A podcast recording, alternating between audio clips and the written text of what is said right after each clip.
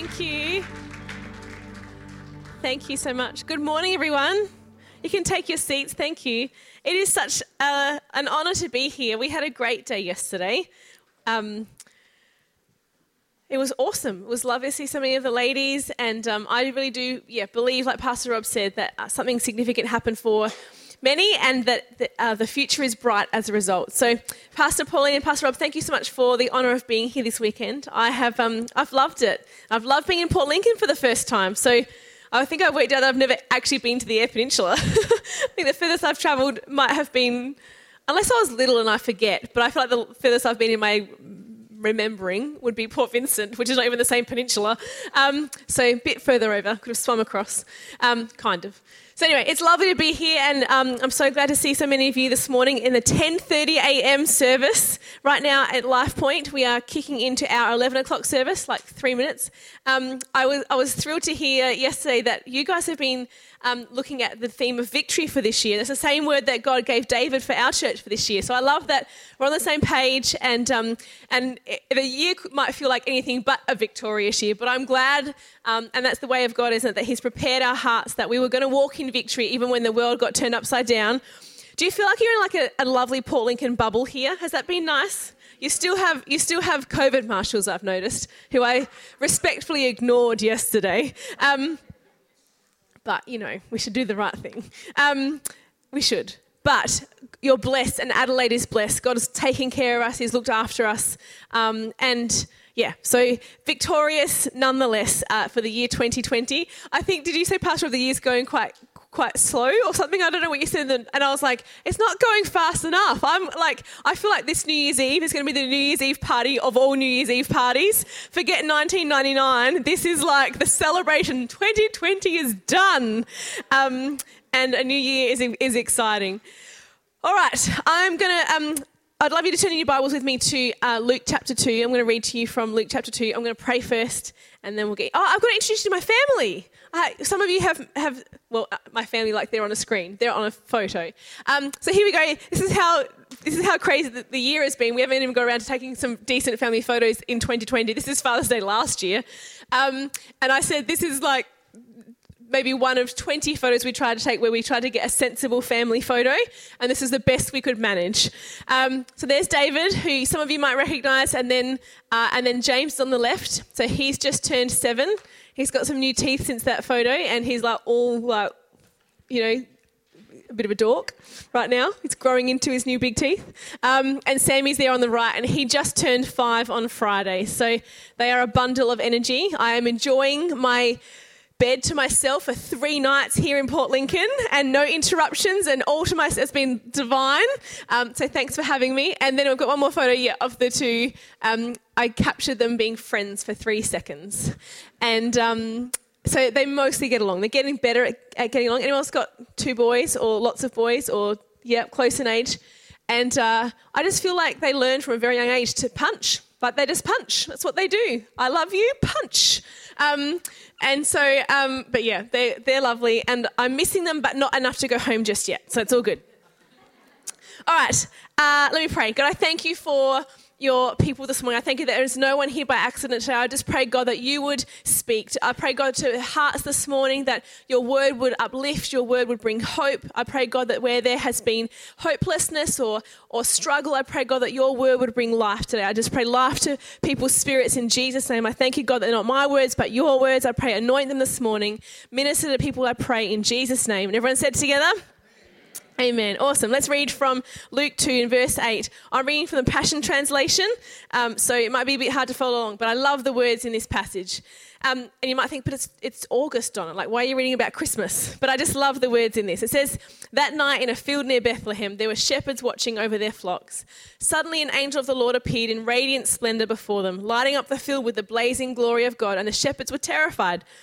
But the angel reassured them and said, Don't be afraid, for I have come to bring you good news. Everyone say, Good news. The most joyous news the world has ever heard, and it is for everyone, everywhere. I love that. It's for everyone. This good news that we have is for everyone, everywhere. From Adelaide to Port Lincoln to, I don't know what comes after Port Lincoln, Streaky Bay. Did I get it? Oh, look at that. my geography. I did do year 12 geography, but I don't remember a thing. Um, except west of that Streaky Bay's here somewhere. There you go. Uh, let me keep reading. For today in Bethlehem, a rescuer was born for you. He is the Lord Yahweh, the Messiah. You will recognize him by this miracle sign. You'll find a baby wrapped in strips of cloth and lying in a feeding trough. And in verse 14, the angels are saying, uh, the, yeah, the angels are singing, Glory to God in the highest realms of heaven, for there is peace and a good hope given to the sons of men. There is peace and a good hope given to the sons of men. You know, in Matthew 12, it talks about Jesus as the, as the hope, his name will be the hope of all the world. It's a reference to a prophecy in Isaiah, actually, that Jesus, his name will be the hope of all the world. The title of my message this morning is The Hope of All the World. The hope of all the world. And I believe that in this season, Perhaps many of you have, have or, you, or you know people that have struggled to hold on to hope in this bizarre year that has been. I just want to encourage you this morning with these words that we can have hope. And there are things we can have hope for that I'll talk about this morning. But I believe we can have hope. We are the hope of the world and we can have hope. Um, so if you look at the Old Testament, there are about 68 verses in the Old Testament that refer to the word hope.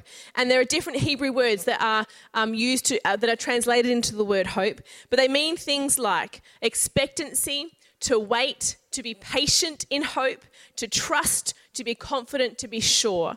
A, that's what these, these words for hope mean. In the New Living, uh, sorry, in the New Living, in the New Testament, um, there are about 53 verses that refer to hope. And it's the Greek word elpis. And it means to anticipate, to expect, an expectation, to confide, or a confidence. There's something significant about hope we're going to have a look at today. So, the story I wanted to share with you is about a little boy who um, was sick in hospital. So, there's a school system in this large city that has a program that helps children who are in hospital, I'm sure there are many of these around, that help children keep up with their homework. So they have someone come in and help them while they're in hospital so they don't fall too far behind their schooling. And one day, a teacher who was assigned to the program received a call from, uh, from uh, to visit a particular student. So she took the child's name and number and she talked briefly with the child's normal classroom teacher just to check where they're up to. And the teacher said, Well, we're studying nouns and adverbs at the moment in class. I'm like, I don't even know what an adverb is, but that's why I didn't teach English. Um, the teacher says, so I'd be grateful if you could just keep him, you know, understanding what nouns and adverbs are so he doesn't fall too far behind while he's in hospital. So the program teacher, she goes to see the boy in the afternoon and no one actually warned her that when she got to hospital, this boy was quite badly burned and he was in a lot of pain. He was very uncomfortable. Um, and, and she was quite upset at the sight of the boy. It confronted her. And so as a result, she sort of stammered, you know, through telling, I've been sent by your classroom teacher to help you with nouns and adverbs. And when she left, she felt like she didn't really accomplish anything. The next day, the nurse asked her, and she came back to the hospital. The nurse asked her, What did you do to that boy?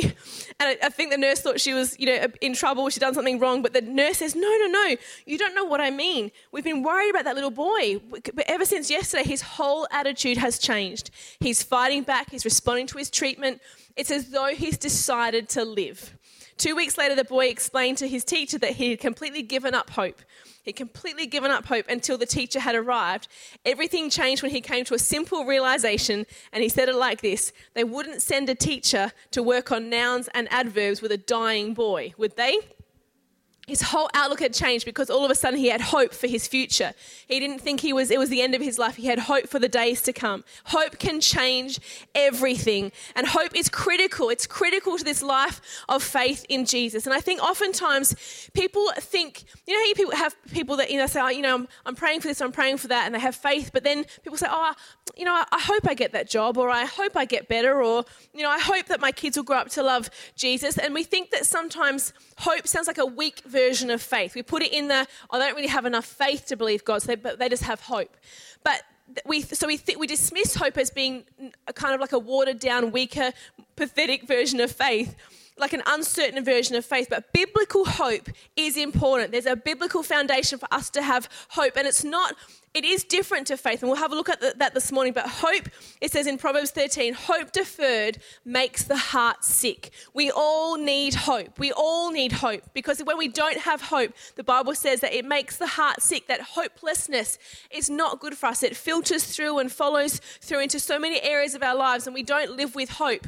And that when we don't live with hope, and it says in Hebrews 6 that hope is an anchor for the soul. It is the anchor of the soul, both sure and steadfast. This is something that brings us certainty and assuredness when we, are, when we have hope as our anchor.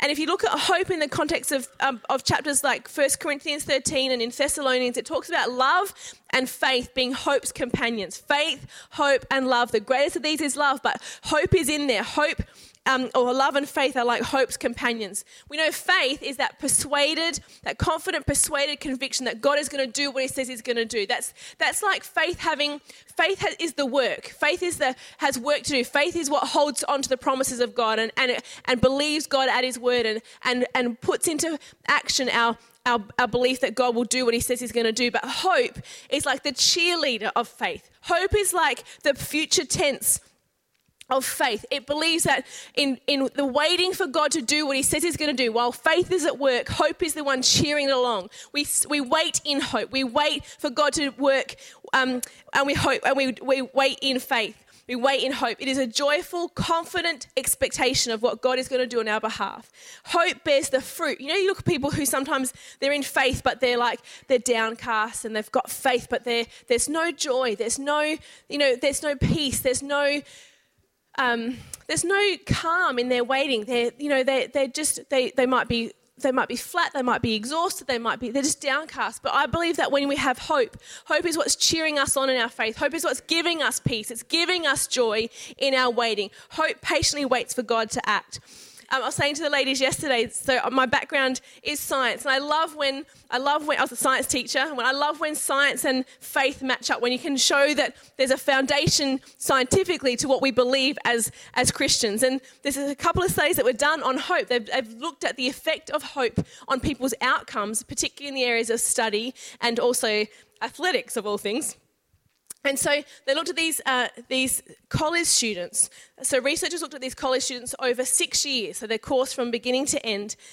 And they found that, they, that those who had, so they looked at um, relating hope to their, so sorry, I said again, hope was related to a higher grade point average or a higher level of achievement six years later, even once they took into account their original um, uh, GPAs and their entrance exam scores into the into when they got into their college. So they looked at the effect of hope and they found that those who had more hope actually achieved more highly than those that didn't have hope.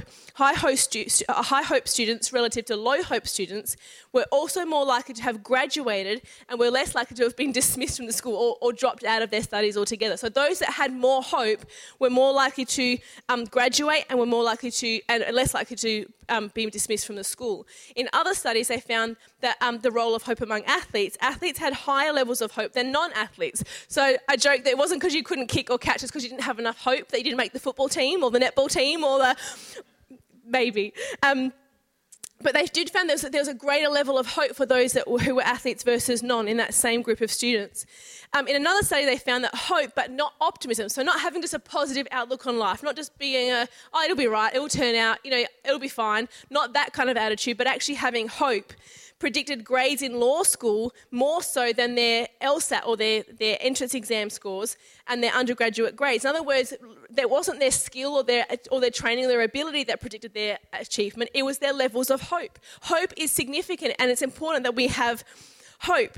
So, what do we have hope for? I want to have a look at three things this morning that we have hope for. And I do pray that, that they are an encouragement to you, especially coming out of this season, that we can be, that we can carry hope and that we can be hope for the people who are in our world.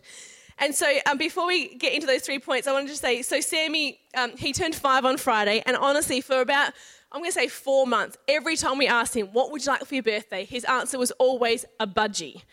I want a budgie. And he decided he he decided on colour. It was going to be a boy, so he could teach it to talk. He was going to be blue, and his name was going to be Bubbles. So like I'm, I, he's committed. Like he's committed. We are, he wants a budgie.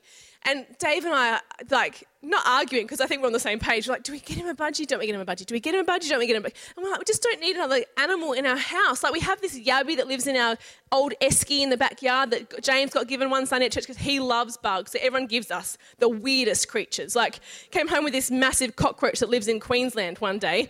Like it was the size of my hand. I'm not even kidding. So people are just like, oh, James loves bugs. Here, have this. And there's more animals that live in my house.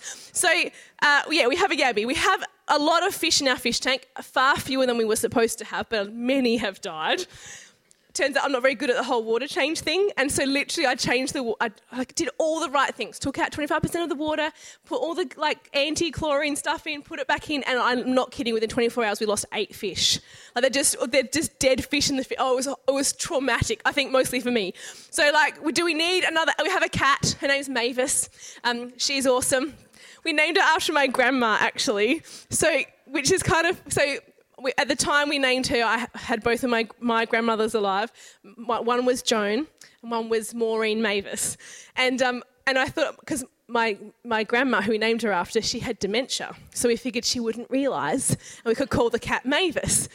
And then when I told it to my nana, whose name, name was Joan, she's like, oh, well, I think she felt left out. She's like, maybe you can call her Mavis Joan then. anyway, we got Mavis. So, turns out you're not really supposed to have cats and birds together. Um, every time we talk to people who worked in like the aviaries or whatever, they're like, you really, you know, they don't, they don't settle in your house and they get scared and eventually they, they die. And I said to Sam all of that. He said, I don't mind if it dies. He just wants a budgie. And I was like, and I was like, so anyway, as it turns out, and praise the Lord, well, not for COVID, but just for our circumstance, a lot of the breeders for the budgies are in Victoria. So we can't get the birds from, from Victoria to South Australia. So what a pity we don't have a budgie. But honestly, Sam was so hopeful for this budgie, and on his birthday, we um, had a family dinner. Oh, sorry, the day before his birthday, we had a family dinner at our house. My mum and dad, David's mum, and he got his presents from them, so from Nanny and Papa and Grandma. And of course, there was no budgie yet and the budgie wasn't coming. Um, and I think he's expecting all of his presents, but he, we were waiting till Friday because that was his actual birthday. And so, literally, he at one point he was so upset he went cry, crying to off to his room. This is the worst birthday ever. And I was like, oh, I'm so sorry. But we fixed it the next morning with a PJ Masks massive thing, and uh, yeah, PJ Masks saved the day. Um, but what do we have hope for? He had hope for a budgie. What do you have hope for today? Number one, we have hope for the future. We have hope for the future. We have hope for the days to come in this season. Even though it's been a challenging season, we have hope for the future right now. In Lamentations 3, um, I read it to the girls yesterday. It says in verse 18, everything I had hoped for is lost. And you might feel like that today, that everything you had hoped your life might look like by this point, what you thought your marriage would look like, or your, or your family circumstance, or your, or your career, uh, you, you know, what your children might look like. You might have been in a position where you, what you felt like you had hoped for is lost. But it says this from verse 21 Yet I still dare to hope when I remember this. The faithful love of the Lord never ends, His mercies never cease. Great is his faithfulness. His mercies begin afresh every morning. I say to myself, The Lord is my inheritance. Therefore, I will hope in him. I will dare to hope. I will hope in him. I believe that, that hope believes that God is not done. God is not done. When, we, when we're in a, pl- a, place of hope, we go, This is my circumstance, but I believe that God is still, He's still at work. He's still doing what He said He's going to do. He's still coming through. Hope finds its language in the but gods and the not yets. But God, but God, I, this is my circumstance, but God will heal me. But God will come through. God will deliver. This is my family situation, but I, I know God's going to work it all for good. It says He's not done yet. God's not done yet. Dare to hope, I want to encourage you in your world world today. Dare to hope. You know, in Jeremiah 29 11, it's a verse that we know so well, but the context, I remember discovering the context of that verse the first time. I was like, wow, this carries so much more weight when you realize what Jeremiah was prophesying. And basically, he was saying, you know, there's been these false prophets in Babylon who are, who are saying that the exiles will go home so soon. Be, it won't be long. You can go home and life will go back to normal. But he's saying, no, actually, you're in exile for like 70 years. You're going to have to figure out how to live in this season. You have to figure out, you can't just survive this season. You've got to flourish in this season. You've got to build your homes and you've got to build your families and plant your gardens and, and pray for the city and, and pray, for, pray for the blessing on Babylon because blessing on Babylon is blessing on you. And basically establish yourself in this season. Trust that, don't, don't think it's going to be over soon. You've actually got to know how to thrive and flourish in the season that you are in. And so when Jeremiah says, and when God pro- promises this in Jeremiah 29 11, it carries so much more weight because he says, I know what I'm doing. I'm reading from the message translation. I know what I'm doing. I have it all planned out. God says he knows what he's doing, he knows what he's up to. He has plans to take care of you, not abandon you, plans to give you the future that you hope for. He's giving you the future that you hope for, a hope and a future. Even when it's a crazy season, even when we think, can it be over yet? can the world go back to normal? Can I get on a plane and leave the state? Wouldn't that be good news? um, or I'm, I'd be excited about that. David's like waiting for the Adelaide well, I think it would be Adelaide. I don't know where it might be Brisbane, Hawaii bubble. He's like, can I just get on a plane and go to Hawaii? That will solve all my problems. Um, but this hope that we have, it's a good hope. It's a sure hope. It's not like the world's hope. You know, we read in uh, Second Thessalonians that about the hope is actually Jesus. Now, um, now may our Lord Jesus Christ Himself and our God and Father, who has loved us and given us everlasting consolation and good hope by grace, comfort your hearts. I want to encourage you that we have hope for the future. We have hope for tomorrow. We have hope for the day after that, and the day after that, and the week after that, and the month after that. We have hope for the future because of what God has done for us and what He's doing in us. Everyone with me this morning? Awesome. We have hope for the future. Number two, we have hope for eternity. We have hope for eternity. We read in Romans 5 about what God is doing in us to prepare us for eternity. So in Romans 5, we read that, therefore, having been justified by faith, we have peace with God through our Lord Jesus Christ, through whom we also have, we, sorry, we also access by faith into this grace in which we stand, and we rejoice in the hope of the glory of God. We rejoice in the hope that we will be in the presence of God, we'll be in heaven, we'll be with Him in eternity.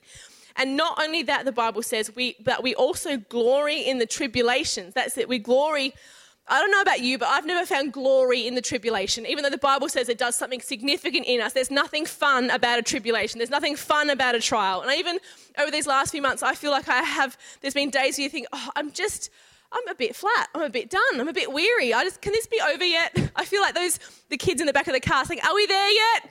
We, are we there? Can I get out the car? Are we there yet? Like, how far into the trip are we? Five minutes. We're five minutes in. You know, I feel like that, but I feel like we've got to just trust that God, He knows what He's doing.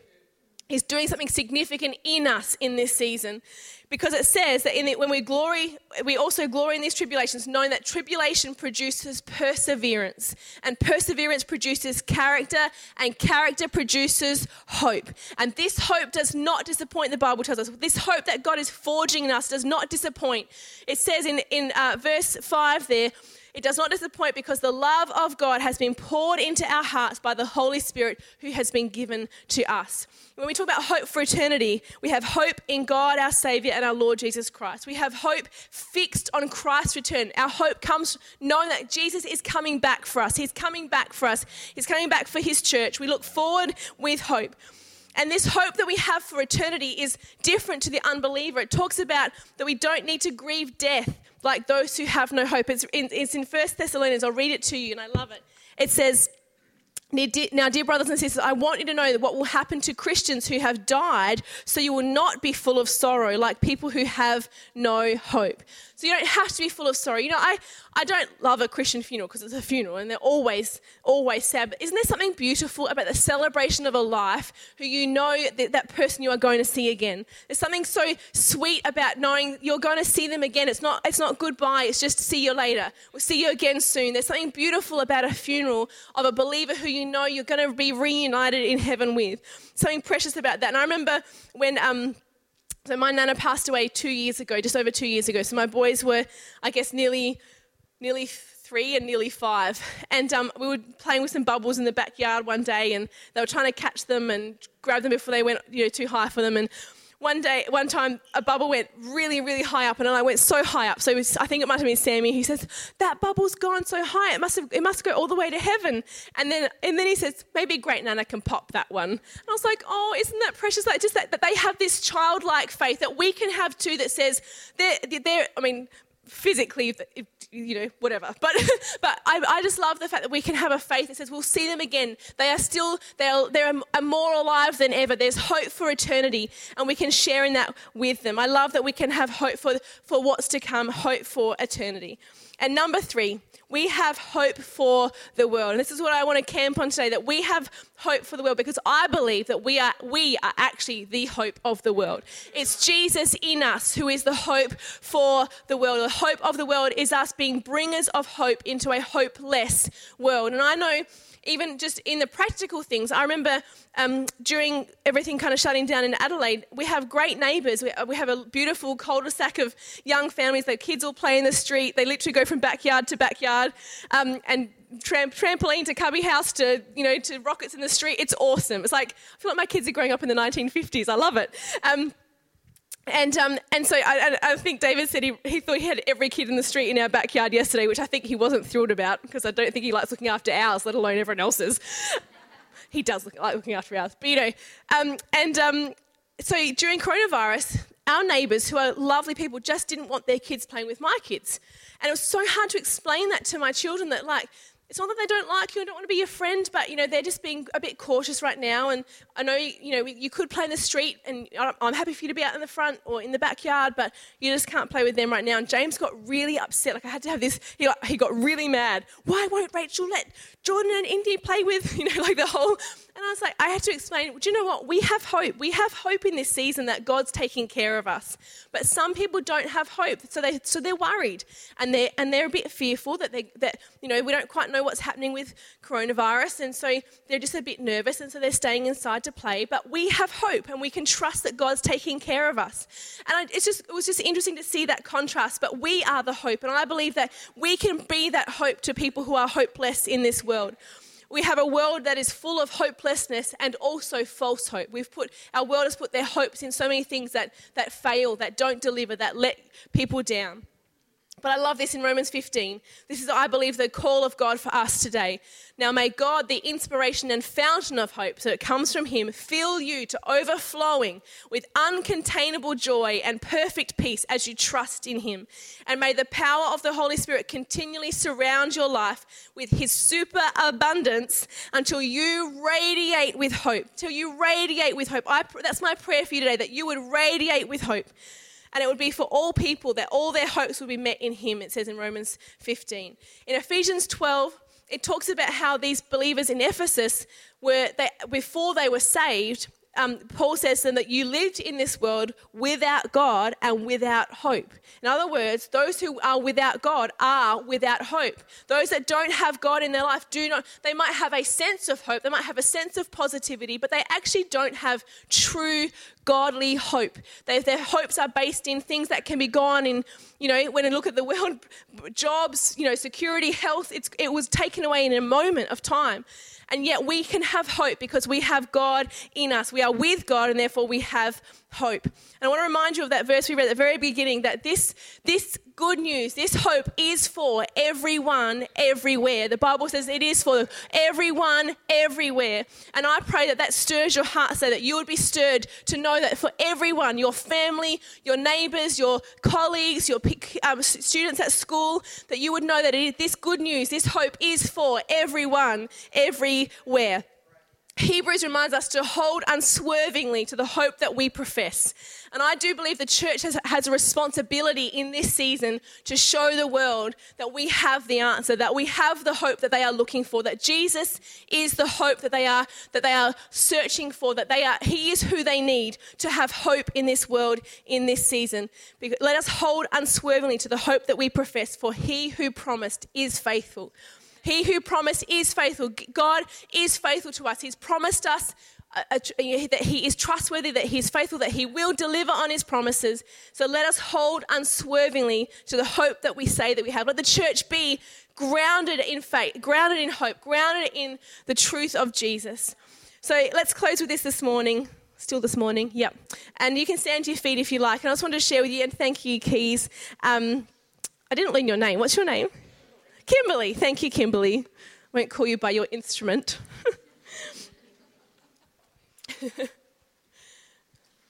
and there's this beautiful story in Ezekiel.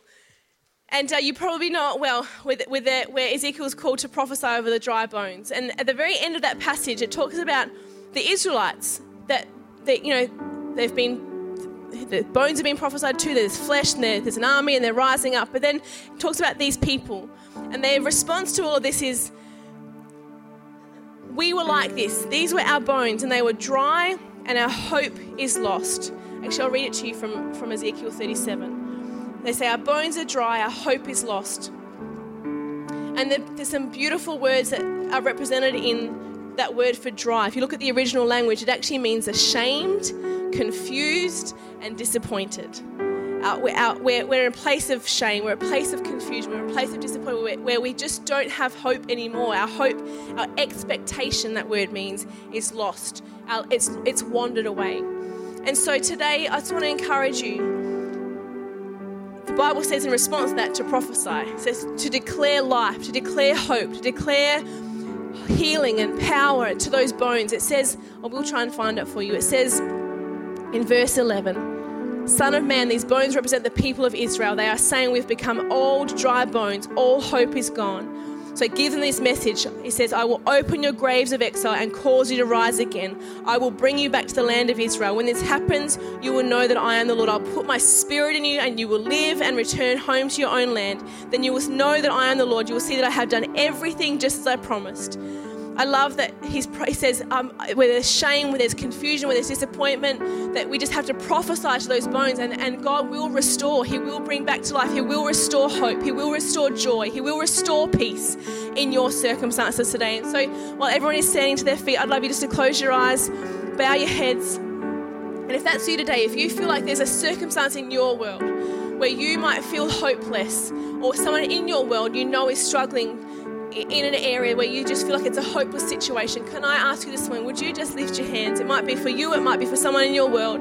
It might be family, it might be marriage, it might be health, it might be finances, it might be a family's complexity, it might be something going on in your workplace. But if there's a, a thing in your life right now where you feel like it's a hopeless situation, I'm going to pray, I'm going to prophesy, I'm going to declare hope for you and that circumstance. So there's uh, hands lifted everywhere. Thank you so much. I'm going to pray right now. God, I thank you that you know every heart. I, I, thank you, God, that you know every situation. God, you see every hand raised.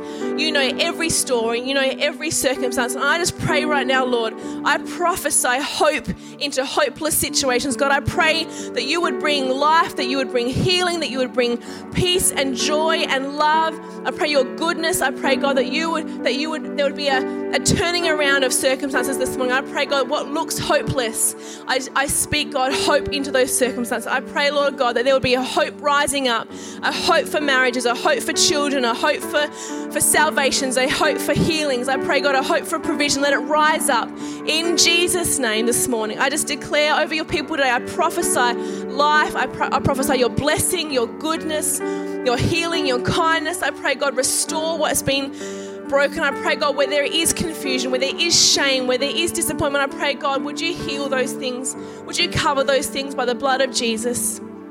In Jesus' name, we thank you, God, for your goodness today. In Jesus' name, amen. God bless you. Thank you. And thank you, Claire.